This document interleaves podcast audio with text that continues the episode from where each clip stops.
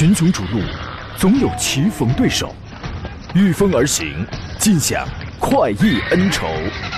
享受人车合一的至臻境界，你首先需要选对最合适的宝马良驹。精彩汽车生活从这里开始。买车意见领袖，权威专家团队聚会团购买车，专业评测试驾，主持人杨洋为你客观权威解析。这里是购车联盟。来，诸位，星期二的上午时间，欢迎您如约收听山东交通广播，在每天上午的十一点到十二点直播的购车联盟节目，我们解决选车、买车相关的所有问题。我是杨洋，在济南问候全山东的汽车朋友们。今天是夏至啊，现在我呢养成了一个惯性啊，只要是在合适的日子里，都想祝大家节日快乐。夏至咱们也得快乐啊，不光快乐，还得凉爽，还得健康呢啊。自今日始，高温潮湿将成为常态了。预计呢，今天到明天呢，我省内陆大部分地区都将出现大范围的三十七度以上的高温天气，局部甚至可达四十度以上啊！各位要密切注意啊，尤其有户外工作、户外活动的朋友们，一定要注意防暑降温，多多补充水分。希望咱们都可以平安健康啊！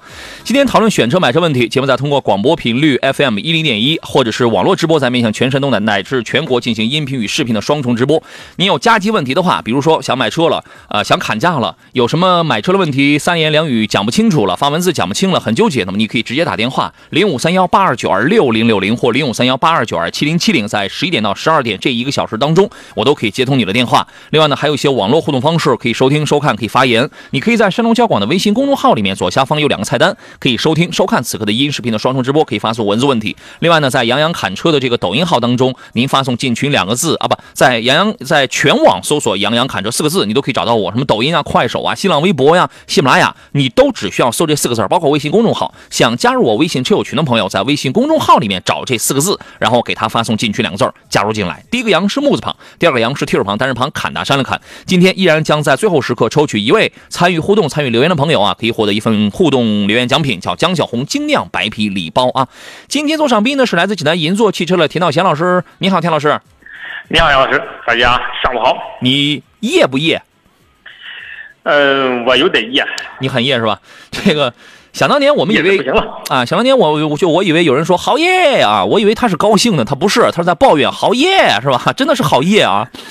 所以这个时候这个时刻咱们多想一点可以让我们透心凉的事儿啊！有人说想工资，有人说想余额，有人说想催婚等等等等，我这个没关系啊，你只要想一想，就瞬间让你透心凉的事儿，起码咱们得让自己得舒服一下啊！这个酷暑难耐啊，各位要注意在车辆使用方面的一些问题，比如打火机啊，因为他们原来这个新闻节目还找我去啊，这个专门去连个线啊，录个音呐，去讲这个事儿。其实说过很多次了，车内有些物件是不能放的，打火机啊、老花镜啊、摩丝发胶等等那些用压缩罐的，你不要往车里头放。还有年龄久一点的车子呢，你要注意检查一下你的线束有没有裸露啊、老化呀、搭铁啊、油液有没有渗漏啊。好像是不是什么哪一这个到了几月份就开始要该晒麦子来着？我怎么忘了？晒麦子应该就是这个月和上个月都是晒麦子季节，是吧？山东每个地方都不一样啊。得嘞，如果说您行经到这个地方的话，那么咱们要注意一下，这个底盘上尽量不要刮到那种什么塑料袋、麦秆这样的东西。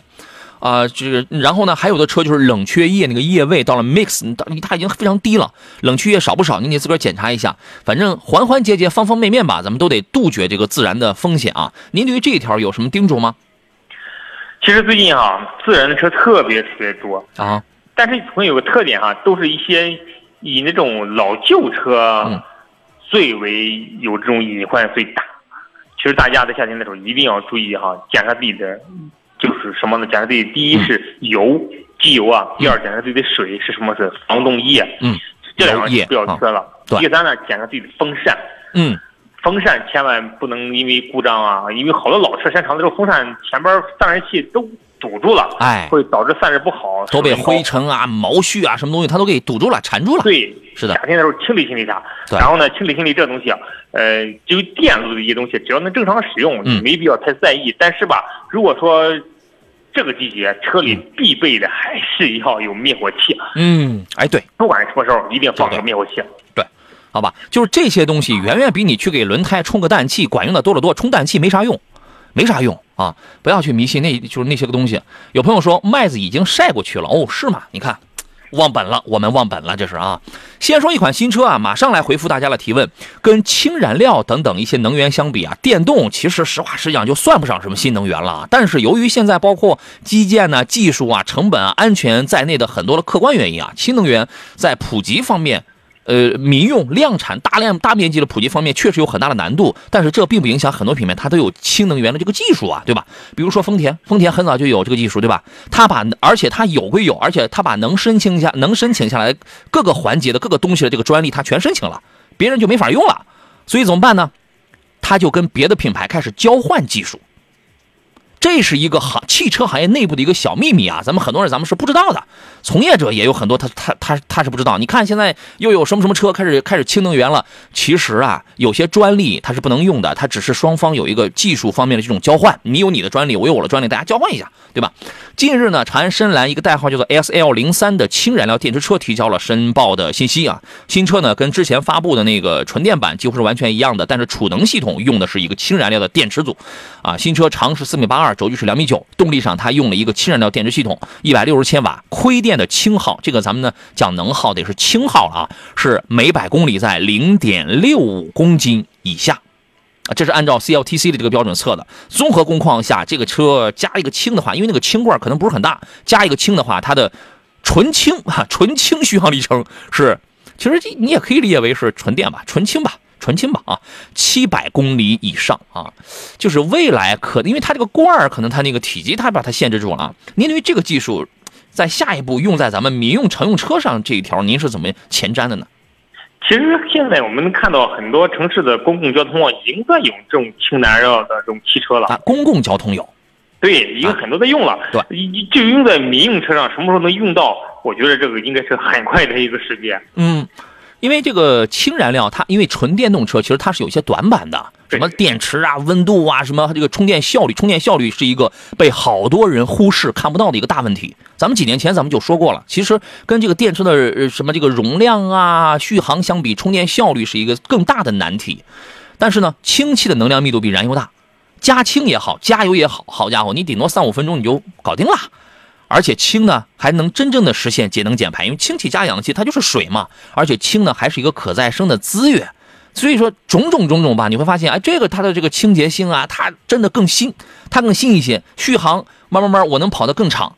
你加氢罐，你你这个大一点就好了，加氢也更快，是不是还能节能减排？但是它当然也会存在一些问题，我们前边咱们都提到过了，基建成本、技术、安全。等等啊！但是未来，我觉得把这些关键的问题解决掉之后，这一类的车会越来越多，而且会品质安全会越来越好。各位可以关注一下这方面啊。我们进入今天节目的第一段广告，马上回来。再说一个召回的问题，马上开始回复问题啊。七七小宝说：“想想现在的油价，心里瞬间是拔凉拔凉的了啊。”行，起码让你舒服了呗，起码让你油内而外的舒服一些啊。保时捷最近召回了一款电动车 Taycan。它是从今年的七月三号开始，从下个月底开始啊，召回二零二零年一月七号到二零二一年三月二十九号期间生产的二零二零至二一二零二一年款进口的 Taycan 那个纯电动轿车，也这个轿跑一共是六千一百七十二辆，大家记好这个日期啊，因为这个车卖的不错啊，在我们山东很多地方都有。然后呢，这一次的原因是部分车辆前排驾驶员和乘客侧座椅在纵向调节过程当中，前后纵向调的时候，座椅的线束的织物护套。可能会卷入到座椅调节器的驱动轴当中，造成座椅线束损坏。你那个线得留了得多长啊？你没收进去，你没贴住啊？你得卷进去。极端情况下呢，乘客辅助约束系统就是 SRS 啊，这个可能就会因为出现故障停用，增加车辆发生碰撞的时候成员受伤的风险，存有安全隐患，它不约束了。啊，然后呢，他将给这批车免费检查座椅线束是否损坏，如线束当中的电线断开或者绝缘层损坏，就进行维修。这说明已经是你维修这个没有用，你我觉得你得规整一下，这说明都已经都挤坏了都啊。进一步裹紧啊，你看裹紧座椅下方的线束，防止调节过程当中损坏线束。你看，其实这个事儿吧，你听起来不就是个小线头长了，它也不是线头，就一块小电线嘛，它露在外头嘛？但是往往能带来一些。意想不到的大危险啊！您对这个事儿怎么看呢？其实往往好的召回啊，都是一些很小很小的一些原因。嗯，这这东西可能一生都不会发生故障，但是确实存在这种隐患这种嗯可能性。嗯，它就会召回。其实大家面对召回的时候，其实也没必要觉得哎大的问题啊，其实就是可能一正常的一个小的部件更换。嗯，呃，只是让大家以后的用车更加的顺畅，更加的减少这种故障率。对。大问题召回多费劲呢，关键是多费钱呢。小问题召回多省钱啊，显得我还很有责任心。是不是？反正咱们那个咱们就不论了啊。有问题，抓紧时间去检查一下泰肯因为对于电动车来讲的话，处处都是电线，嗯，这个必须要更加的重视啊。其实不管什么车，咱们都得重视啊。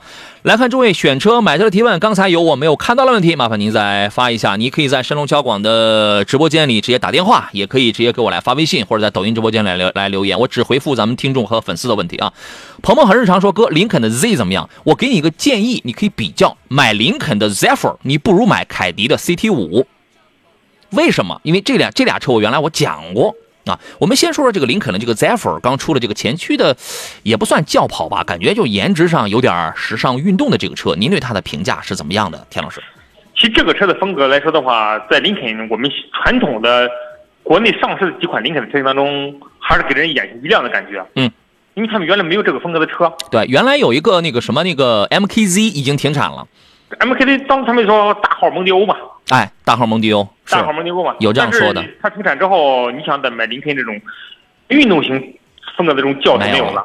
对，你在的出现，你在它往上就是大陆 Continental，Continental 它也不是个运动型车，对吧？对。怎么说？它这款车型其实我觉得跟新款的蒙迪欧有很多很多的相似的地方。嗯，动力单元一样的。对，还是走的这种运动化路线啊，风格设计也很相像啊。嗯。嗯，如果说对于品牌有一定要求的，去买这这样的车，怎么说呢？哈，性价比不是特别的高。哎，我曾经拿我曾经拿它跟那个凯迪拉 CT 五，我比较一我那个比较，我曾经比较过。如果说你追求动力操控的话，你买纵置后驱的 CT 五，这是第一点。你在意空间的话，CT 五更大，除了后排空间可能稍微拘谨一点，因为它纵置后驱这种驱动方式了。第三一个，你买谁配置更高，性价比更高，那一定是 CT 五啊，价格便宜，配置还高啊。你一样的价格，它配置逆天了。你要是说我就喜欢那个一米的大屏，一米一的那个大屏，那这个 CT 五它没给你配备，只有 Zephyr 给你配备了。你拿一个前驱，嗯，哎，如果说你真就喜欢这个大屏的话，哈，或者是对于这种运动型轿车你有一定的需求，嗯嗯，非要看重这个品牌的话，我觉得林肯的影响力这几年在国内其实也不是说特别的这种靠前。林肯的售后服务这块会让你有优越感。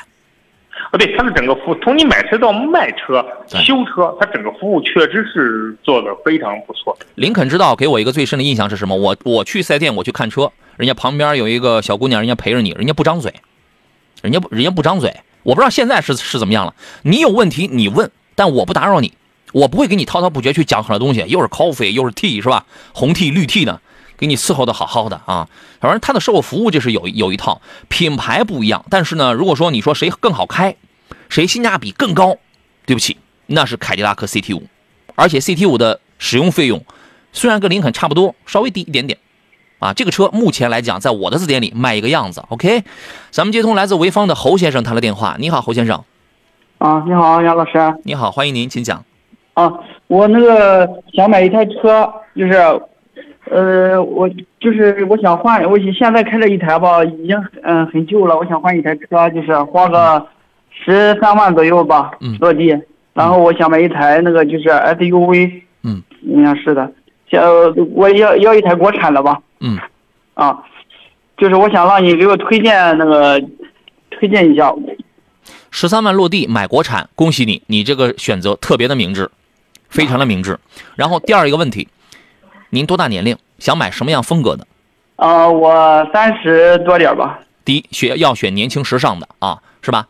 啊，嗯，对，还有什么别的要求？其实也不用很年轻时尚了。我现在就是有两个孩子了嘛，嗯，我想要一个空间大一点的，就是空间大一点的。呃，对，嗯，我我也不是很时尚，反正是不用很时尚的那种，好，一般的就行。好，空间要大一点的。另外，对动力方面，你觉得 1.5T 的能不能满足？还是我们得搞一个 2.0T 或者 1.8T 的？1.5T 的就我我觉得能行，我动力也不用很，我也不追求动力。动力。够一百五十匹到一百七十匹之间就可以，然后强调的是经济省油为主一点。对对对，就家庭用。对，首选长安 CS 七五的二代的一点五 T 的那个车子，为什么？我我跟你说一下，第一，配爱信八 AT 油耗不高；第二，你两个孩子，它的后排地台是平的，空间非常大，首选这个。其他的那些什么，呃，首先我优先推荐你这个。我当然我不是说这个车的综合实力是最好的，不是。因为我是感觉结合你的年龄，结合你刚才所说的所有的这些选项，你又得要求大空间，这个车相对来讲经济性是可以的。当然，你还可以买什么 1.5T 的哈弗 H 六，这个车稍微老派一点，还有什么 1.6T 的奇瑞。奇瑞的话，我只推荐你买瑞虎8 Plus 啊，你只买这个，因为这个空间还稍微好一点。然后呢，你要说你买个吉利呢，吉利呢缤越太小，博越排量太大，油耗高了，所以说这个你就先往后放。所以这个是我对你这个选择的一个一个想法啊，你听一下田老师的意见。其实我听过刚才您的需求之后，我的第一个冒出来的车型跟杨老师完全一致。嗯，它就是长安 cs 七五，第一个车型，第二个车型就是瑞虎八。嗯，也就是说我跟杨老师在这个价位当中的选择是一致的，因为落地十三万，也就是说你整车价格在十一万五到十二万左右这个价位当中，这两个车型是在国产 SUV 当中现在来看。空间啊，经济啊，综合实力啊，各个方面是比较靠前的。嗯嗯，因为你三十左右年龄，我觉得没有必要选哈弗 H 六。哈弗 H 六相对来说，它就是是，你第一是老派了，第二呢就是它这个车型，它相比于长安 C 四七五跟路虎八来说的话，确实是它有它不足的地方。对，所以我上来我就问年龄。嗯，都是有原因的啊。哦。对，我现在我也是看那个瑞虎八，就上次我在那个那个那个抖音上咨询了一下，那个就是瑞虎八那个，你说那个 Plus，你首选那个。对。我现在也想看，我看着它那个就是，我想买，想买，也我也想买它。现在。嗯，可以啊，没问没问题，这个车是不错的。你买个 1.6T 的，配七档的湿式双离合的，就买那个 Plus，因为这个车它的静音要比普通版的瑞虎八要好。空间我还大一点点，然后整个的它是调教是偏舒适的，隔音比普通版的瑞虎八要好很多。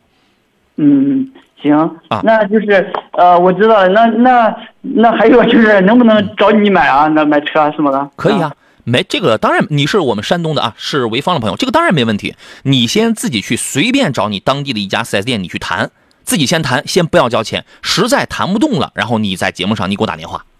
行，我直接帮你找他们厂家领导，然后让厂家领导给你往下找你这家四 S 店的总经理，好吧？行行，OK，行，那行，那我先谢谢你。不客气，不客气。好嘞，再见啊！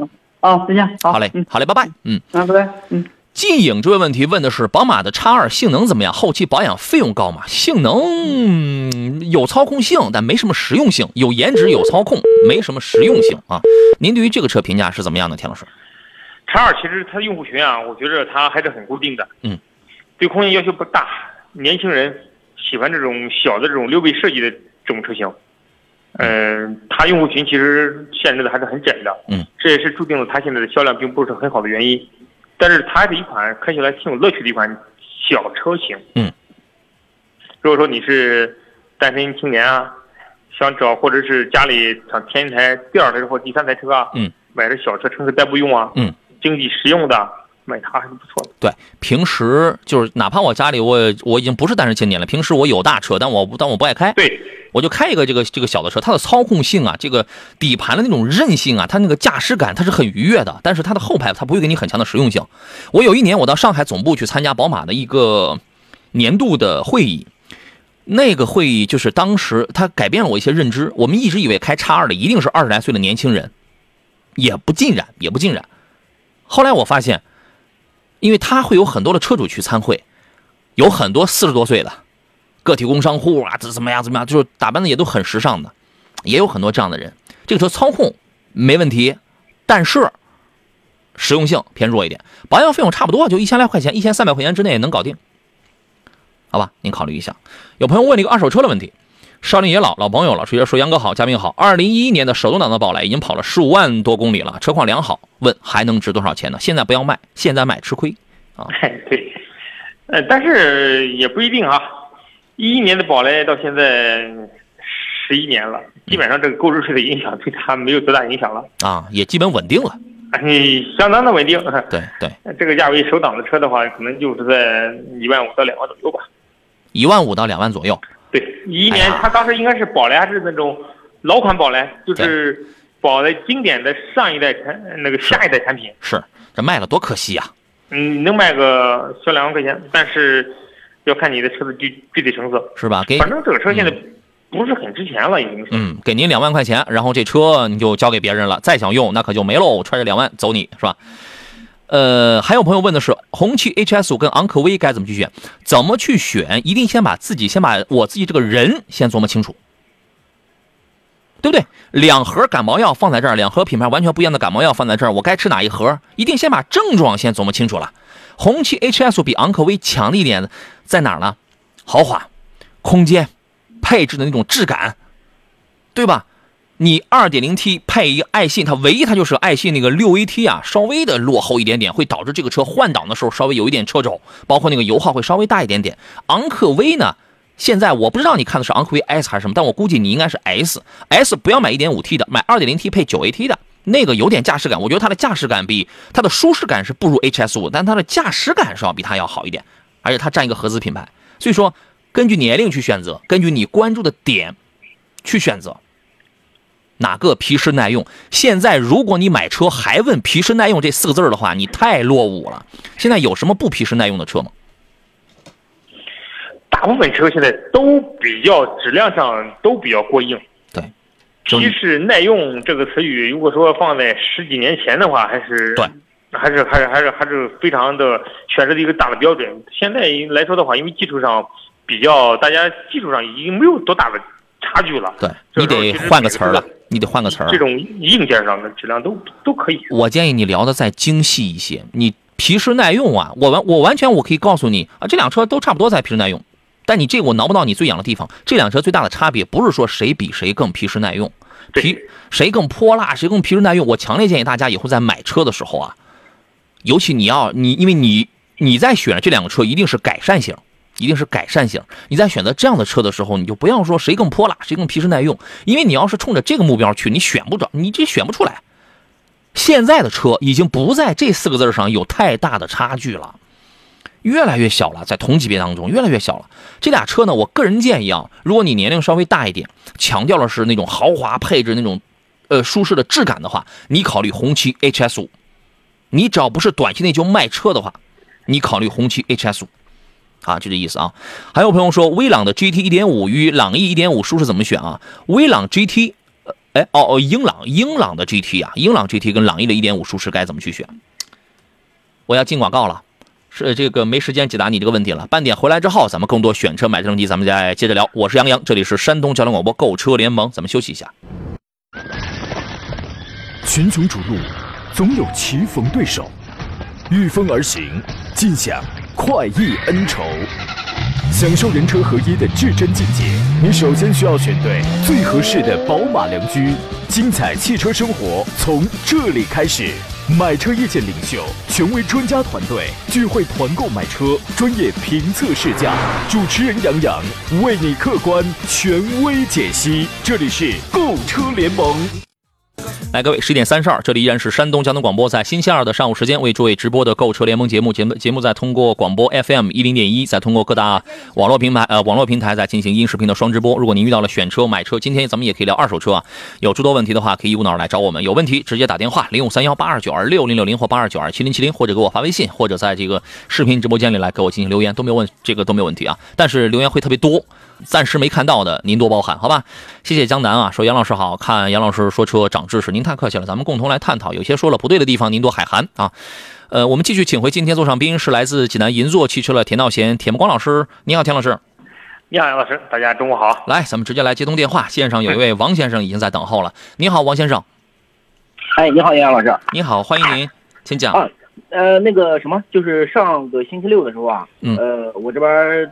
就去订了车，然后那个，嗯，下午来时候，下午的时候让你跟您反馈了一下，然后您那边跟我沟通了一下，跟他们领导沟通了一下，然后那个，呃，车的话给了一定的优惠，嗯，呃，包括这个保养政策什么的，我们都挺满意的，然后就订了车了，哦，然后过来给你反馈一下，哦，谢谢谢谢谢谢啊，啊，也也谢谢您，谢谢您，主要是，你这个您客气了，是什么车来着？我给忘了，呃，那个传奇的 M 八。哦，传奇的 M 八哦，OK OK，我想起来了，因为啊，这个这个找我的朋友比较多，所以有的时候我确实我是容易 忘记，就是在你谈不动那个价格基础上，给咱们又额外又照顾了一些，是吧？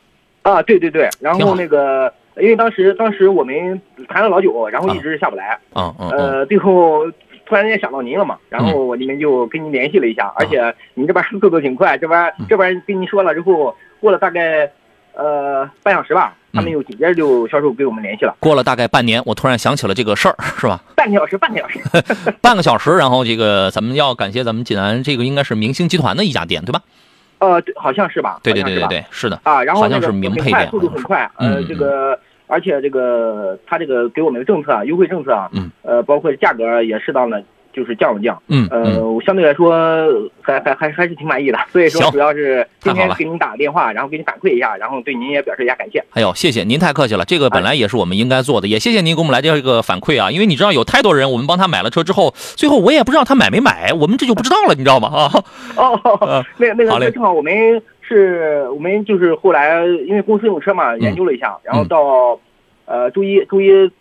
嗯，订的车，呃，对您交了定金了，嗯嗯，基本上这事已经结束了，然后跟您说一下，嗯，呃，然后包括上一次的时候跟您也沟跟您沟通过那个，我之前想买个电车嘛，嗯，那个嗯特斯拉和那个什么叉三那个那个那个车，i x 三，嗯，对您您给我推荐了一下，然后最后我也定了，呃，这这两天开上了还可以，挺好。呃，你最后定了谁？呃，那个呃 Model Y。Model Y 啊，对对对，就是当时咱们一块聊的，就是根据你的那个喜好跟这个需求点，咱们是最后是选的是 Model Y 是吧？啊，对对对，您当时给我推荐了一个就是 Model Y 嘛。啊。呃，然后那个正好正好这两天，那个车也到了嘛，我也也提了，然后是我就寻思着顺便跟你一块反馈一下。好的好，这得是多久以前的事儿了？哎呀，订车很长时间，订车。对啊，因为你那个车本身提车周期应该很长，难怪难怪我都想不起来了。就是跟你沟通完之后啊，我我就订的车，然后到现在，呃，得有四五个月了吧？那那你算算，还真差不多。你这个这个事儿我都忘了，你知道吗？这个车提车周期本来这就很长。行，啊，对对，它本来他订车周期也很长。嗯嗯。呃，当时也也是比较矛盾，也看了好好多那个相似的价格相似的，嗯，级别相似的也看了很多，也也也很纠结，因为这个这个事情。车这个东西看着挺那个，我也不专业，所以说就跟您咨询了一下。嗯嗯，行。然后对，然后这这段时间开，包括开着，包括续航里程，嗯，包括操控，呃，包括加速，呃，试着都挺不错。是，那车就是玩的就是加速跟操控，包括这个智能这块啊。得嘞，对对对，好嘞，太好了！这个两台车啊，这个真这个真是替你们感到高兴，替您感到高兴啊！谢谢我们节目这个，谢谢您，也谢谢您。要要不然的话，我这个挺纠结的，因为这个东西，说实话，车这个事吧，嗯，呃，男男人的话都都比较喜欢，但是这个包括这个什么性能什么的，我们接触太少，嗯，呃，还是您那边经验多一点。谢谢您的鼓励啊！对，对于这个事情也也是。非常谢谢您，好嘞，谢谢您的谬赞啊，谢谢谢谢谢谢，呃，那咱们就这样，用车愉快，后头咱们随时保持联系。这个起码通过这两件事儿之后，咱们几乎就就就会锁定一个比较密切的这种收听啊、陪伴的这种习惯了啊。啊，对对对对啊，然后有什么问题的话，就是至少听您做节目，然后也说实话也也也挺长知识，很多东西，很多对于车的东西不了解的，听听您一说。茅塞顿开啊！行，一会儿把那个支付宝的账号留给我的导播啊。我们导播怎么着也得给您也得转点钱是吧？这个 是吧？这钱钱不白花，这个钱花了钱了就来说好话了。你这是 啊？我这 开个玩笑，这个事情是您帮我省钱了，你知道吗？开个玩笑啊！好嘞，谢谢您啊，谢谢谢谢。没事没事，您客气。好嘞，再见，祝您夏至日快乐啊！哎，好嘞，拜拜。好嘞，好，拜拜拜。哎，真这个真好，你看人家这个还来反馈一下，田老师。田老师，这波广告，这波广告挺好哈，是吧？这个毫无广告痕迹，一点都看不出来，这是我花了钱的，你知道吗？对，一点都看不出来。找一个懂车的用户来，你看这个电话打的，哎呀，连我都信了，是吧？嗯，真好，以后我得多花点这方面的钱，是吧？其实我我们特别感，其实我做其实也是这么多年，嗯，特别感谢能遇到就是喜欢自己的这种，嗯。用户啊，或者是朋友什么的，因为你对他们的这种，你在这方面的专业性，给他们解决了汽车方面的问题。嗯，其实你有可能你自己觉得可能，哎，无意中一句话可能没付出多少东西，可能对于他们来说，可能觉得哎，你对他帮助还是挺大的。其实可能就是每个人的出发点。站的角度不一样。对，其实我在听到这个，刚才是王先生是吧？我在听到他就是跟我们在说一些这个谢谢的话的时候，包括他那个事儿也都两个事儿也都很也呃非常顺利的时候，我真的很开心，我特别开心，因为这个就是我们的价值所在，特别的开心，替他也感到开心啊。好嘞，我们来接通下一位是淄博的这位先生是吧？你好。哎，你好，你好，哎，杨老师，那个你好，您没客气。这样嘞，就是我现在也在看车，考虑买个车呢。嗯。呃，目前看的是那个，就是 A 四进口的那个，就是 Avant 还有 Allroad。嗯。呃，然后哎就想问问，就这这这款车，就是说，呃，就是有没有一些就是我们可能不太了解的，比如说一些问题啊，或者是可能会出现的一些问题啊？那你问着了啊！今天这个田老师就是专门搞这个车的啊，田老师，哦您给他解释解释有没有啊有没有内部的引擎？第一呢，就是我确实在奥迪；第二呢，就是我也是本身也是 A 四的这种旅行的用户，所以说哦，就是怎么说呢？就是我因为我开这个车几年来发现的话，这个车其实身上还是有自己的亮点，还有自己缺陷的哈。嗯呃，我开了这得有两年多了吧哈，这个车在我手里到现在开了近三万多公里，最大的一个问题是啥呢？第一，我可当我开的是 Allroad 的啊，嗯油耗，油耗这个车原先的时候大概在十一升油左右，现在因为天气的问题、空调问题，到夏天你在市区里动活油得到十二到十十二升五十二点五升油左右，哦油耗偏高。第二呢，嗯因为我家庭两个孩子，后排空间不是很大，嗯、坐上三个人的话，后边比较挤。但是后备箱大呀，对，但它的优点在哪儿？第一，整个车操控性特别好，呃，跟普通的 A 四啊比起来之后，它至少在车辆质感上、提速性上，我觉得高一个档次，嗯甚至比 A 六的这种四零的车型开起来都要都要舒服。不好意思，我要暂时打断两位先啊，马上回来。行好啦，我们又回来啦，田老师，请继续。哦，继继续说对吧？嗯，呃对对对，好嘞，呃，听着迷了这个车啊，这个车的操控性啊，基本上能达到一个什么条件呢？就是他们叫人车合一的那个境界，就啥呢？就是基本上你的指向性它都能够给你达到你的预期的这种效果，所以操控性是非常好的，不管市区里还是高速上，高速的稳定性特别强。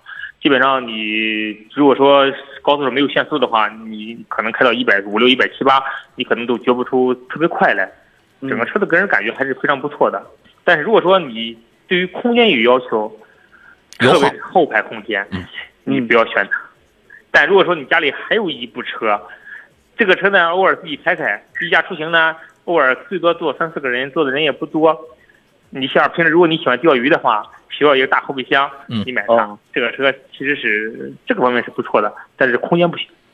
嗯，哦，好的好的。然后这个就是像这个车，你比如说欧陆的这个车，现在价格能怎么样？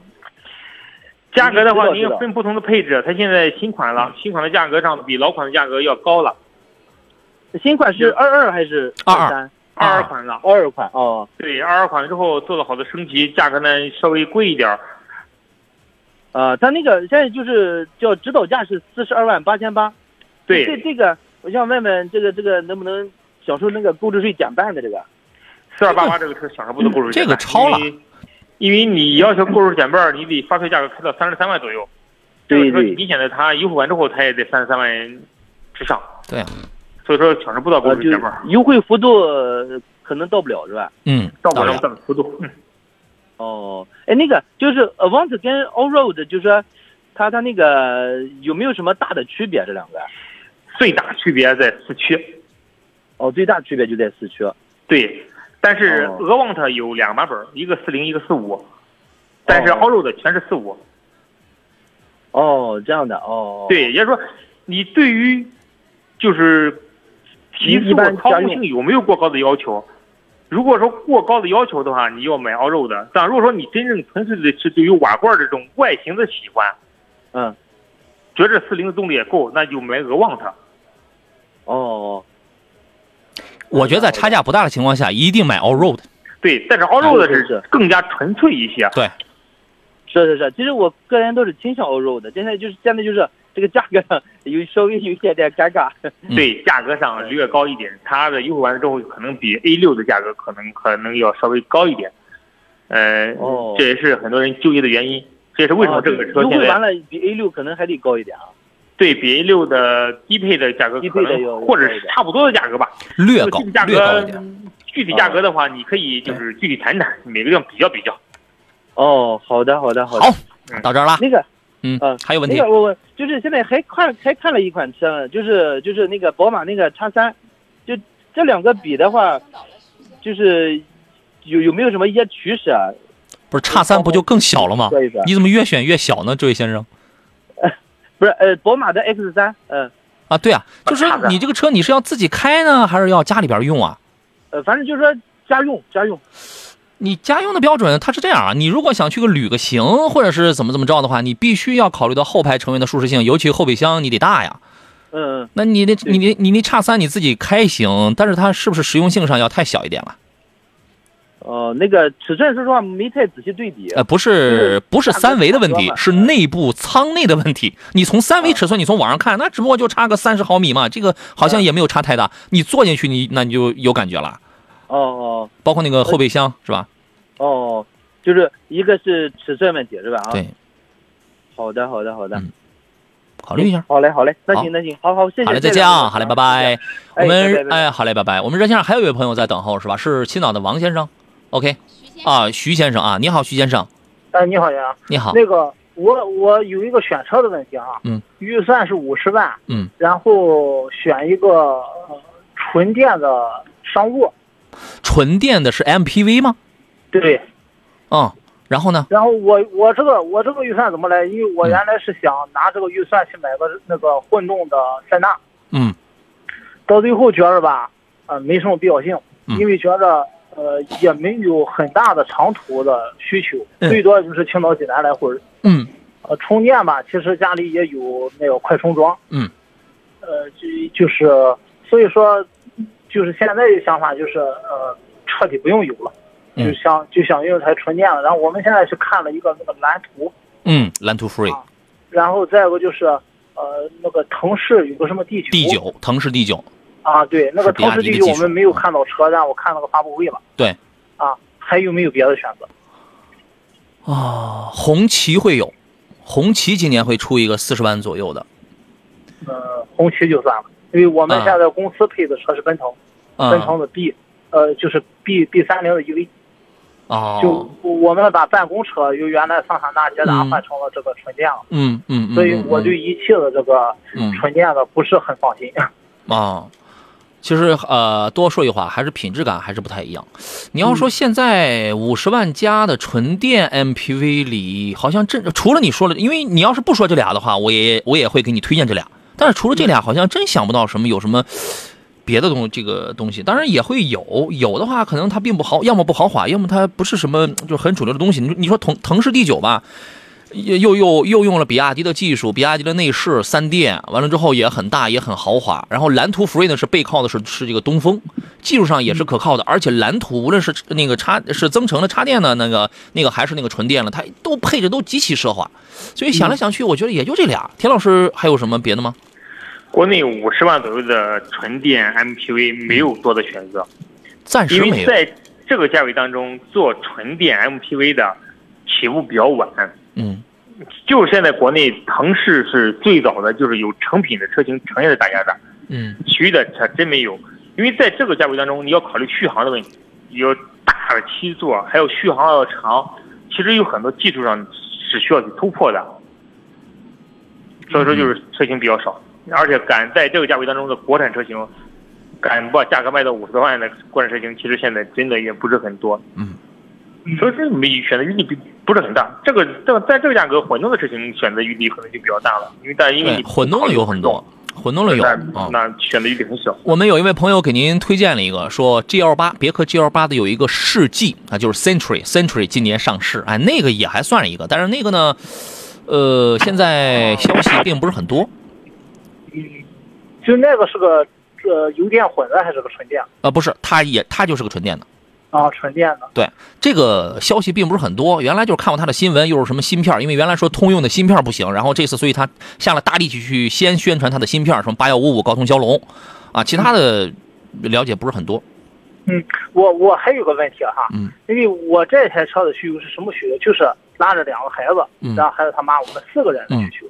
你说是选一个这种商务，还是花五花五十万上个蔚来？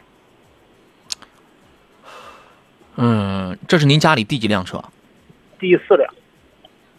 家里一直留着这四台车啊？呃，家里前面一台留了一台飞度情怀车，然后那台已经在家里长毛了，开始。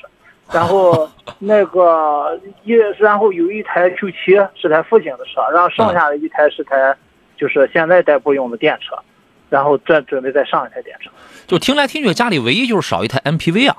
对对对，原来是想买塞纳嘛，嗯嗯想买混动塞纳嘛。但是现在觉得混动塞纳其实也不是那么香。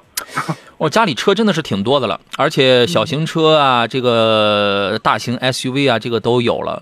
莫不如啊，如果是我的话，我就会倾向于莫不如添一台 MPV。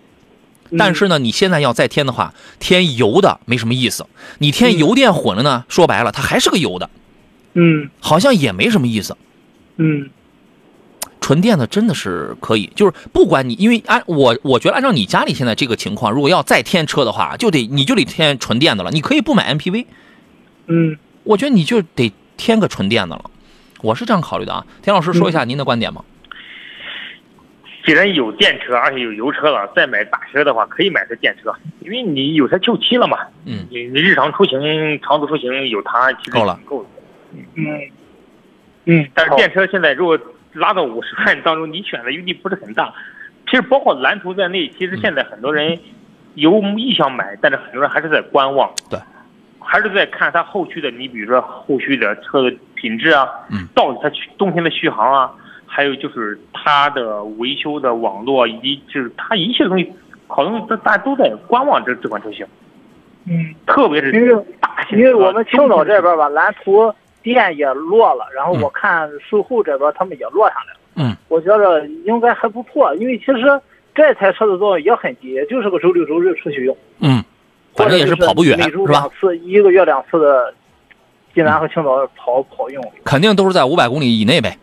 嗯，对，你五百公里你打一个七五折，你就算打一个七折，冬天很冷，我开暖风你打一个七折，那还有三百五十公里呢，嗯，肯定你你肯定是在这个范围之内，对，那就够了，嗯，对吧？你买一个纯电的一个 MPV，可以啊，嗯。我觉得，反正在咱们青岛这个冬天也不是特别冷，对对对，嗯，嗯，好，没什么问题了，马上。好的，OK，好，那就这样了，嗯，好嘞，再见，好，好再见。嗯，好嘞，拜拜。呃，所剩时间不多啊，要快速来看一下这个大家的问题。蛤蟆团子说：“杨老师，我是人生第一辆车是吧？我要我是买个 C 二六零还是买个电车？我这这个问题原来有一个小姑娘问过，我还开玩笑呢。我说这个小姑娘以 C 二六零代表了所有的油车是吧？油车非 C 二零不取，这个不嫁是这个意思是吧？人生第一台车，我觉得这个不一定啊，你可以买电车，也可以买油车。你买电车就得是干什么呢？我觉得是这样：第一，家里能得安得能安充电桩；第二。”你的续航里程你得看，你比如说我锁定了预算，我就三十万，那么三十万能跑的最远的能跑到多少？六百公里，撑死七百公里，你要看这个东西它够不够。然后呢，我的使用场景，我的活动范围够不够？你敢不敢把全家这个东西就依赖于这一台电车？这个因人而异啊，我就不敢，没准你敢，是不是？反正你买油车肯定不会错，你要买电车的话，你就得考虑清楚一些条件，你是否达标。我只能这样去说，啊，田老师，您的建议呢？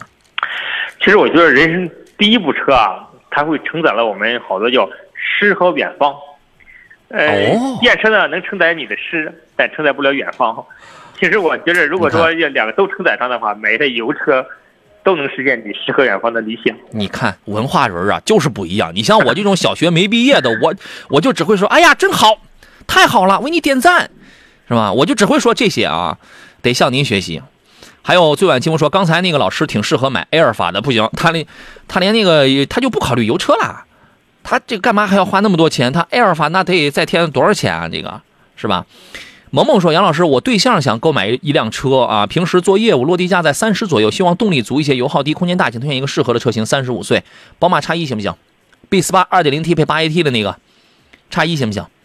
然后落地三十是吧？落地三十，那就是如果嗯，奥奥迪 Q 三这样的车，它没必要买二点零 T 的，买个一点四 T 的，你这个还能省出钱来。沃尔沃 x T 四零，这个也可以吧？这些啊，就是呃。”我后边说几个空间它就不一定大了，但是我个人觉得